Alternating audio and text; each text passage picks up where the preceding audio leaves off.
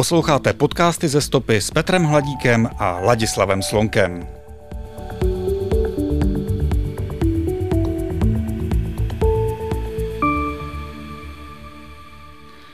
Na Novoměstsku vyrostla řada skvělých lyžařských závodníků. Je zde spousta mistrů republiky, několik mistrů světa a také olympioniků.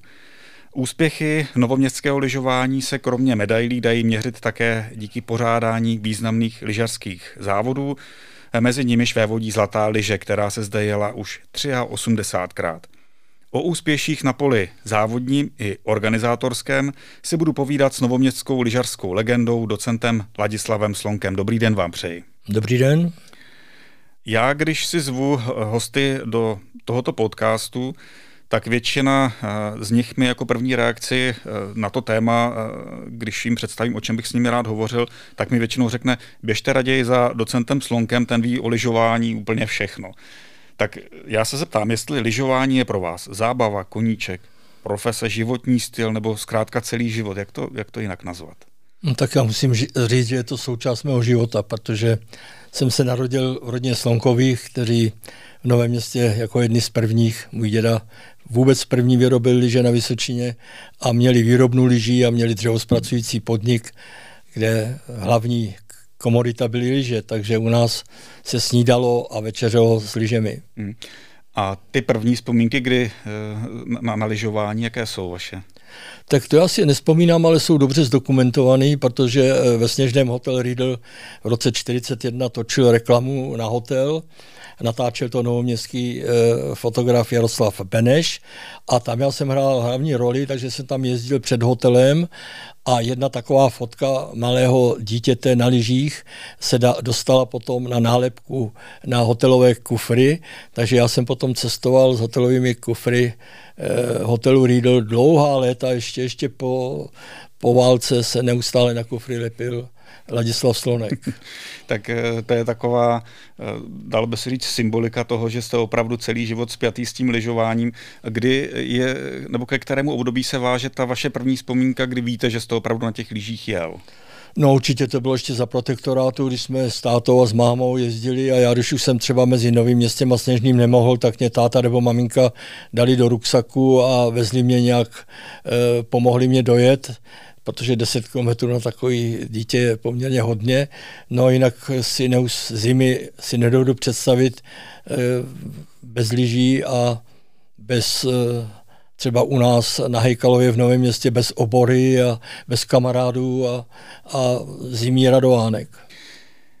Já když zůstanu ještě u těch osobních otázek, tak vy jste vlastně e, profesně dost dlouhou dobu nežil v Novém městě, pracoval jste na, eh, na Mendlově univerzitě v Brně, tak eh, jak se vám podařilo udržet tu vazbu s, s rodištěm, s Novým městem? Tak já se musím přiznat, že jsem v Brně žil eh, přes 40 roků, ale já jsem tam nikdy neřekl, že jsem tam doma. Protože já jsem vždycky byl doma v Novém městě a za prací jsem dojížděl, když jsme tam měl byt, rodinu, no ale rodinu jsem měl z Nového města, takže byl pátek nebo ve čtvrtek už se plánoval odjezd za babičkou a, a takže já nemohu říct, že jsem za těch 45 roků, co jsem byl v Brně, eh, někdy řekl, že jsem z Brna. To ne, já jsem z Nového města. Lyžař z Nového města na Moravě, navíc z takového rodu. Jaké jsou podle vás pozitivní důsledky toho, že ve 30. letech Josef Jílek vysázel před eh, Karla Hlaváče, což byl, zástupce Novoměstského sportovního klubu, 10 zlatých rakouských dukátů. Tak co tahle, co tenhle ten okamžik z těch 30. let, eh, jak se to promítlo do budoucnosti? No, tak já si myslím, že to bylo hlavně to, že zde lidé z Horácka jsou eh, vnímaví tam, kde se narodili. To znamená, ví, kde mají kořeny.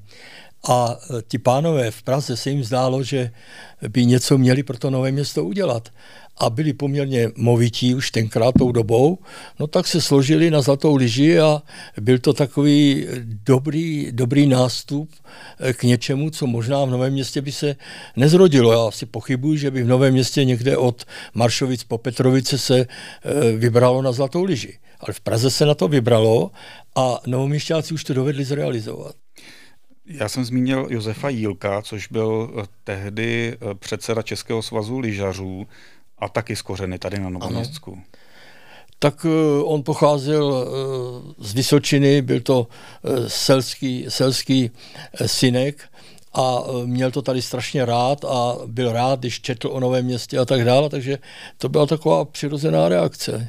Hmm. Já si myslím, že potom při naší další činnosti, když jsme budovali e, třeba mezinárodní zlatou lyži a tak dále, tak jsme takových našich krajanů používali a, a všichni se k novému městu hlásili a, a byla to taková jako dobrá podpůrná kolona.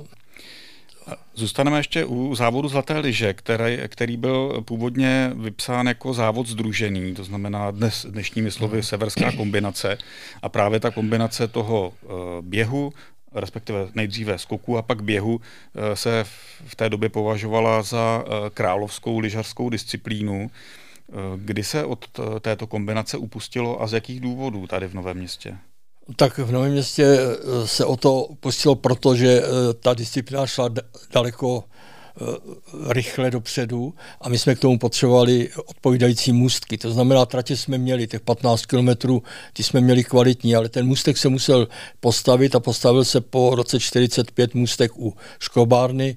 Bohužel profilově dobrý, ale špatně orientovaný. On byl eh, orientován k jeho západu, to znamená to eh, jeho západní sluníčko prakticky tu celou stráň a nájezdovou věž připravovalo každým dnem, když bylo slunečno o sníh, eh, takže my jsme měli velké potíže s, s tím můstkem ho na, jako připravit. No a potom nám ho smetla vychřice. Můstek, který musel být postaven na tom samém místě, protože pojišťovna zaplatila škodu tam, kde vznikla, tak jsme postavili ocelový můstek, ale ta e, taková ta historie byla stejná. No a tím pádem e, víceméně e, závod združený, který se dneska nazývá Severská kombinace, který je velmi ceněn, protože ten závodník musí podat vynikající výkony ve skoku, což je zálitost reflexe a reakce a musí podat ale také výkon v běhu na lyžích, což je záležitost vytrvalostní tak bohužel byl přerušen, i když musíme říct, první místo světa v závodě združeném vůbec je novoměšťák Otaka německý. Takže my tady jako jsme měli nejen podmínky tehdy, ale měli jsme i, můžu říct, v vozovkách lidský materiál. Když se budeme dál držet eh, zlaté liže, tedy závodu zlatá liže, tak eh, on měl ten, závod měl nějaký vývoj a e, určitý přelom asi nastal v 80. letech, kdy e, bylo Novému městu přiřazeno nebo kdy Nové město bylo zařazeno do kalendáře pořádání světových pohárů. Jak si vzpomínáte na tu dobu? Tak já bych trošku předběhl, protože hmm. my jsme tady za to lyži pořádali, ale potom, když jsme ztratili ten hlavní můstek a měli jsme jen můstek na Šibenici a potom menší můstek na oboře, tam ty velké závody nešly dělat, eh, tak jsme zlatou lyži víceméně přeorientovali na běh, eh, běh na lyžích. Byla také součást memoriálu Josefa Německého, běhu na 30 kilometrů, ale potom už nám to bylo trošku málo a po roce 64 kdy jsem byl eh, součástí eh, výpravy eh, na olympijských hrách v Innsbrucku, tak jsme začali budovat tratě, které byly úplně odlišné těch novoměstských tratí a pomalu jsme se začali připravovat do světového trendu. Nebylo to jednoduché, protože Nové město je tradiční, má rádo všechno to, co bývá a tak dál. A takže eh, já tou dobou jsem byl už poměrně dobrý, zkušený projektant eh, tratí, protože sám jsem pracoval ve projektu jako projektant, inženýr eh, a ty tratě vedly lesem, takže jsem měl poměrně velmi dobré výsledky s tím, že jsem skloubil tu činnost lesnickou i s tou činností, která, kterou jsme potřebovali pro lyžování. No a začali jsme od toho roku 60 4, 65, 66 budovat nové tratě. Nebylo to jednoduché, protože já jsem musel sám bojovat v rodině, protože představitelé těch stavitelů, to byl Bohuslav Slonek, bývalý reprezentant, vítěz eh, velké ceny Německa v běhu na 50 km, vítěz velké ceny Jugoslávie, reprezentant na mistrovství světa v Innsbrucku a ty byli velmi, velmi jakoby eh, usedlí a těžce se prorážely nové myšlenky.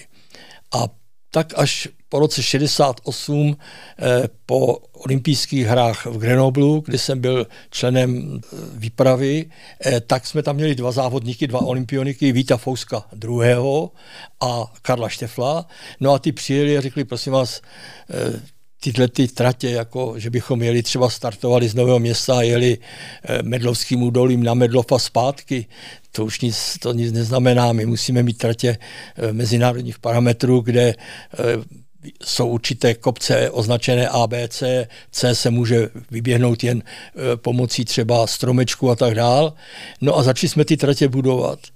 No a postavili jsme trať, která odpovídala mezinárodním pravidlům a já jsem tu trať e, představil e, našemu delegátu v FIS, Mezinárodní lyžařské federaci, Vladimíru Páclovi. Tomu se to líbilo a říkal, tak s tímhle já už můžu jít do mezinárodního kalendáře.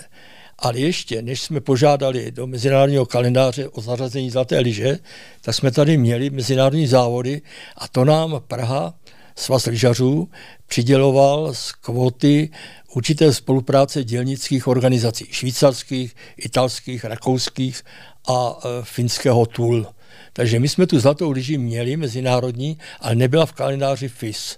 Byla prostě Měli jsme tam velmi dobré závodníky, třeba Finy, ale nebyla uh, mezinárodně hodnocená, protože nebyla uznaná a neměli jsme také homologované tratě uznané FIS.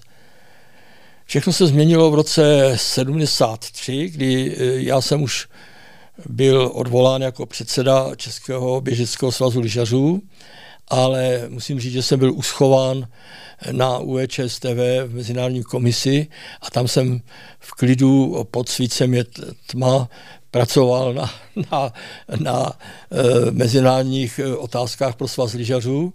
A tak mě požádal Vladimír Pácel, tou dobou hm, tajemník olympijského výboru Československa, eh, tajemník FIS v Mezinárodní lyžařské organizaci, mě požádal o to, abych dal žádost o vložení zlaté lyže do mezinárodního kalendáře. Měl jsem na to den, takže jsem přijel do Nového města. František Senský, tehdejší předseda tělovýchovy nejednoty, se mě podepsal tam někde dole na, na šest papírů. No a já jsem přijel do Prahy, tam jsem napsal žádost Nového města. Tu žádost jsme dali na komisi, která byla v 10 hodin. V 10.30 všechno bylo odsouhlaseno a já jsem v 11 hodin předal tyto dokumenty Vladimíru Páclovi. To jsem ale vůbec netušil, že jsem Vladimíra Pácla na několik roků viděl naposled, že to byly poslední jeho kroky na UEČSTV, protože eh, on odlétal služební cestu do eh, Švýcarska do, na Mezinárodní lyžařskou federaci a ten den emigroval. A to znamená, od toho roku 73 jsme začali eh, nějakým způsobem per partes po částech eh, sem zvát eh, různé skupiny závodníků, které, které byly třeba, měli smlouvu s, se svazem lyžařů a tak dále, ale nikdy to nebylo pod FISem. Až potom se podařilo vyjednat a to po většinou jednání, buď to na mistrovství světa, první jednání už bylo v roce 76 ve Falunu, kde jsem jednal s vedením, vedením FIS o, o zařazení nového města v rámci tzv. východního bloku. Oni tomu říkali Ostblok, to je takový trošku hanlivý, ale řadili nás na východ prostě. A to se podařilo až eh, v koncem roku 80, kdy jsme dostali první mezinárodní e, závod, a to byl světový pohár v běhu žen, a to jsme ještě dělili s Klingentálem. To znamená, Klingenthal udělal první etapu a my jsme udělali druhou etapu a dopadli jsme velmi dobře. Hmm. Vím, že tou dobou přijela delegace, když to bylo v Klingentálu, přijela delegace Nového města, myslím starosta Klapač, tento obkouk a říkal, no člověče, nevím, jestli to zvládneme, ale utíkám zpátky, musíme udělat nějaké opatření, takže Nové město bylo dobře připraveno a my jsme, my jsme uh, využili už tenkrát uh, renovovaných některých uh, hotelů ROH, to znamená Medlova, a využili jsme část e, Milov, ale co je podstatný, už byla otevřená chata e, na Studnicích a tam jsme ubytovali tenkrát ženské výpravy Sovětského svazu, Švédska, Norska a Finska.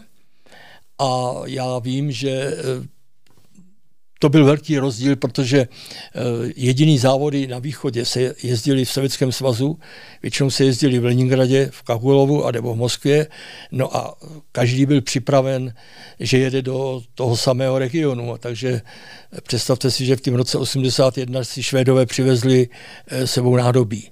A když jeli do, do Tater, tak si sebou vezli i vodu, protože prostě nevěděli, eh, kdo je kdo a kam jedou, no ale Dopadlo to všechno velmi dobře.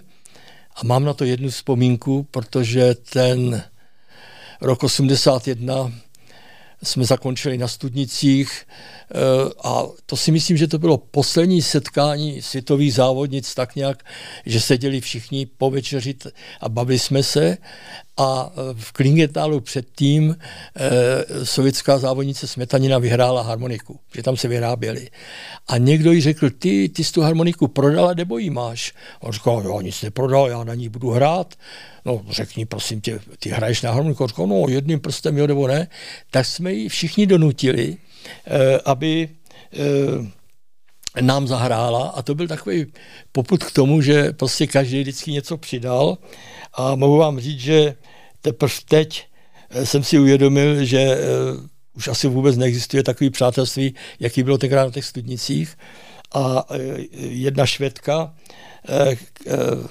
Katrin Landsbergová nám dokonce tam řekla, že do svých dorosteneckých roků tančila v baletu a předvedla nám tam několik padede a tak a měla ohromný úspěch. A ještě bych to dokončil, že ten světový pohár skončil tím, že když jsme ve 4 hodiny měli nastoupit do autobusu, tak venku bylo přes metr sněhu. Já jsem si říkal, tak to teda bude velký problém, protože jak ty autobusy dojedou na Ruzíň, jak vůbec odletí.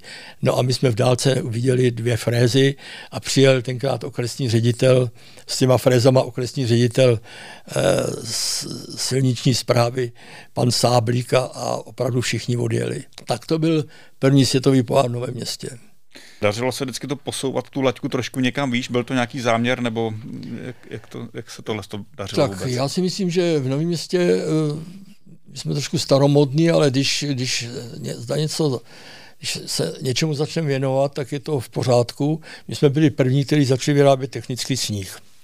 Byly to nízkotlaký děla, ale viděli jsme, co je relativní vlhkost vzduchu, Věděli jsme, co je rostný bod, eh, věděli jsme, že potřebujeme vítr, že potřebujeme studenou vodu, No, přistupovali jsme k tomu tak, jak jsme přistupovali a dneska jsme ve špičce. Dneska můžeme říct, že máme zásobník sněhu, umíme vyrobit kvalitní sníh, máme velmi dobrou eh, kvalitní vodu, máme pumpy, máme eh, přívody, no prostě jsme ve špici. Takže to, to z toho si jako velmi cením a cením si také toho, že si má jako dá, dá, se, dá se zaznamenat, co ten lyžařský sport pro Nové město udělal. Když si podívejte, Nové město po roce 45 bylo pošlapáno. Byla zde eh, střední škola vzítá, že jo. Já jsem, já jsem ten, který v roce 53 nemohl vůbec studovat, protože tady byly pogromy, gymnázium bylo víceméně skoro zlikvidováno. Zlikvidována tady byla lyžařská sportovní škola a něco všechno. A ty novoměšťáci tak nějak, když věděli, že je takhle zle, tak tímhle tím jako ne primárním, ale sekundárním způsobem stali z popele. No a dneska to nové město tím, že, že zde máme tři světové poháry, pohár běhu na lyžích, horských kolech a biatlon, tak se zeptejte kde koho ve světě, tak to Nové město dovede vyslovit ze sportovních fandů a má to ale také eh, vliv eh, samozřejmě sociální. Podívejte se, kolik je už v okolí Nové města mikroregionu, kolik je e, možností ubytování. Tady podívejte se na Booking, kolik tady můžete se ubytovat. E, jak se změnily Vlachovice, tři studně, e, prostě jak se změnilo Nové město. Nemít tady mistrovství světa biatlonu, tak máme ještě to staré rakouský nádraží. A máme ještě ne, ne, nespravené silnice. Hmm. Takže to je vliv a já si myslím ale, že je to potřeba rozvíjet a jít dál. Hmm. Já jsem právě proto zmiňoval to, eh, ten osudový okamžik těch deset zlatých dukátů na stole od, od Josefa mm-hmm. Jílka. On si určitě taky představoval eh, možná nějakou budoucnost tady v Novém městě na Moravě. Eh, když já se vrátím k eh, tomu do těch 80. let nebo 70. 80. let, kdy se vyjednávalo o světových pohárech, dovedl jste si v té době představit, eh, že jednou tady bude i mistrovství světa, byť v jiném sportu, ne než úplně v klasickém lyžování, ale v biatlonu? Měl jste ty myšlenky? Tak já si musím přiznat, že já jsem nikdy nestál při zdi, bych to řekl, ale musím poděkovat svému víceméně spolupracovníku v Novém městě Jaroslavu Boháčovi, protože to byl podstatně starší funkcionář než já, že jo. E, ale ten, e, ten měl takovou tu, on vymyslel tu definici, prosím tě, jen nemyslí, abys e, viděl od Petrovic, Petrovického, já nevím, transformátoru po Maršovský rybník Knězovec. To bylo jeho. Vždycky říkal, musíme jít dál. Věřte mě, já jsem hrdý na to, že, že my se můžeme srovnat se světovými stadiony Norsku, Holmenkollenu, stadion Lugnet ve Falunu ve Švédsku. Ještě možná lepší je stadion v Lachty, protože ten má tam atletickou dráhu, ale nemá střelnici a my tu střelnici máme a že eh, toho využíváme. Hmm. Ale akorát eh, ještě je potřeba, a musím říct, že toho využíváme poměrně, že jsme velmi dbali, eh, a to prosím bych opakoval, z environmentálního hlediska třeba při výstavbě těch tratí. Že my ty tratě jsme, dřív se ty tratě nedali, protože nebyl ani takový zákon, nepovoloval ten zákon, takže my jsme to všechno měli v rámci třeba Eh, těžebních projektů nebo vyklizovacích, přibližovacích projektů, zalesňovacích projektů. Takže my jsme víceméně ty staré tratě i prakticky dneska tyto tratě e, projektovali jako lesnické L1, to znamená ty nejvyšší stupně lesnických cest, ale s environmentálním e, takovým e, zá, základem. A že ty tratě byly hlavní, hlavní ty nové tratě, ty dělal vlastně Jakeš a byl velmi zkušený, protože já jsem ho viděl pracovat na olympiádě v Nagánu a viděl jsem ho pracovat na olympiádách. Ta tratě je dobře vystavená, ale ty tratě projektovala Lesnická fakulta Mendlovy univerzity. A máme tam mnoho výzkumných e, problémů vyřešených na tím. Dneska tam nemáme eh, problémy s vodou a tak dále, takže na to jsem hrdý. Vím také, že v, máte trošku prsty v tom, že v Novém městě na Moravě vzniká naučná lyžařská stezka. Tak eh, pojďte přiblížit nějaké obrysy toho, kudy povede, eh, o čem vlastně bude, co má připomenout. Tak já jsem si uvědomil, že Nové město, eh, vemte si v létě, je hodně navštěvováno a je navštěvováno arénou. Potom lidé chtějí vidět zásobních sněhů a to jsem jim doporučil, to není země, to jsem viděl, já jsem si, než jsme začali budovat tenhle ten zásobník, já jsem si ty zásobníky po Evropě objel a v Kýzbilu jsem viděl, že v létě v 10 hodin vyjede zřízenec, má trakáč a z té kupy vyveze na trakači kupu sněhu a to byste nevěřili, kolik stovek eh, turistů se tam o ten sníh porve a háže po sobě. Takže to bychom ještě někdy mohli tady udělat, ale eh, Nové město eh, potřebuje ještě více-méně eh, takových nějakých menších zastavení, aby se člověk seznámil s místem, s historií a aby také naplnil tu svou návštěvu. Takže my jsme si řekli, že uděláme takový Vymyslel jsem takový okruh, začíná u Horáckého, divad, uh, u Horáckého muzea, kde také jinde. Uh, bude a tam budou základy lyžování, základní data. Půjde dolů po schodech, tam, kde se narodili bratři němečtí, mají tam desku. Další zastavení bude na oboře, protože obora dřív to, byl, to byla meka lyžování. My jsme tam měli také první lyžařský můstek a ten málo kdo z novoměšťáků ví, že měl jednu světovou takovou prioritu. Ten můstek byl postavený totiž na nevykoupeném poli, to pole bylo pouze půjčeno a na jaře ten můstek tesaři rozebrali a složili vedle. A na podzim, když se zaoralo, všechno připravilo, tak se můstek postavil a se stál. Tak to byl můstek tehdy v takzvané Trni, Dneska se může říct, tam, kde je ta první lávka, když jdete od Bily, ta první lávka vlevo, tak ještě kdybyste šli trošku e, blíže k Byle, tak tam byl ten první můstek. No a potom ten známý můstek na oboře, který prostě, to byla meka všech, e, všech e, novoměšťáků, ale těch vrchních, protože ty spodní, ty chodili na šibenici. A ty, tyto dvě skupiny se měly rádi a neměli rádi a tak také se jedna skupina byla pozvána na můstek na oboru a potom byli zase pozváni na můstek na šibenici. Takže to, to bude zastavení další zastavení? Ano. Tak. Další zastavení bude na Hřbitovech, kde budou mistři, kteří tam jsou.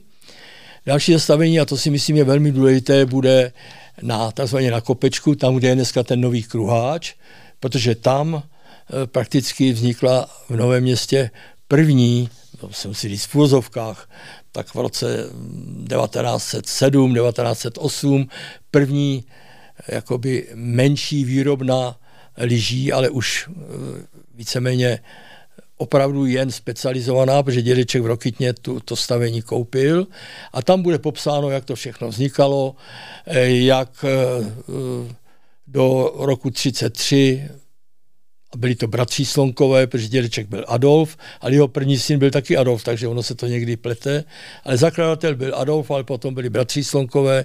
V roce 33 se rozdělili na tu stolařskou a lyžařskou výrobu a na výrobu prvovýrobu, to znamená e, pilaství. Postavila se druhá pila za nádražím, ale vš- neustále to byli bratři Slonkové a e, já se do dneška divím, jak je to možné, a šéfem toho, jakoby ekonomický šéfem toho byl až do roku prakticky až do těch konců, byl můj táta, jak to všechno udrželi, ale já si myslím, že to bylo tím, že e, byli jaksi vycházeli ze strašně skromných podmínek z, z, z Rokytna.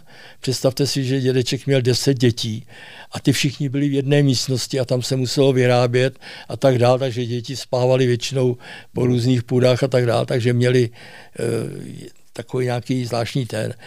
Další zastavení bude na Mercedesce, protože já po, považuji Mercedesku jako takovou srdeční záležitost mladých tenkrát v první republice, hlavně junák, Představte si, tam vznikly nápady, tam se začal hrát volejbal, tam vznikl nápad, že postavíme plachťák, letadlo a taky ho postavili a lítali. Tam vznikl nápad, postavíme loď, děcka z Hušmorku a tu loď postavili a s tou lodí jeli až po Dunaji k Černému moři. Takže já považuji Mercedesku za eh, takový spirit eh, tam nového města.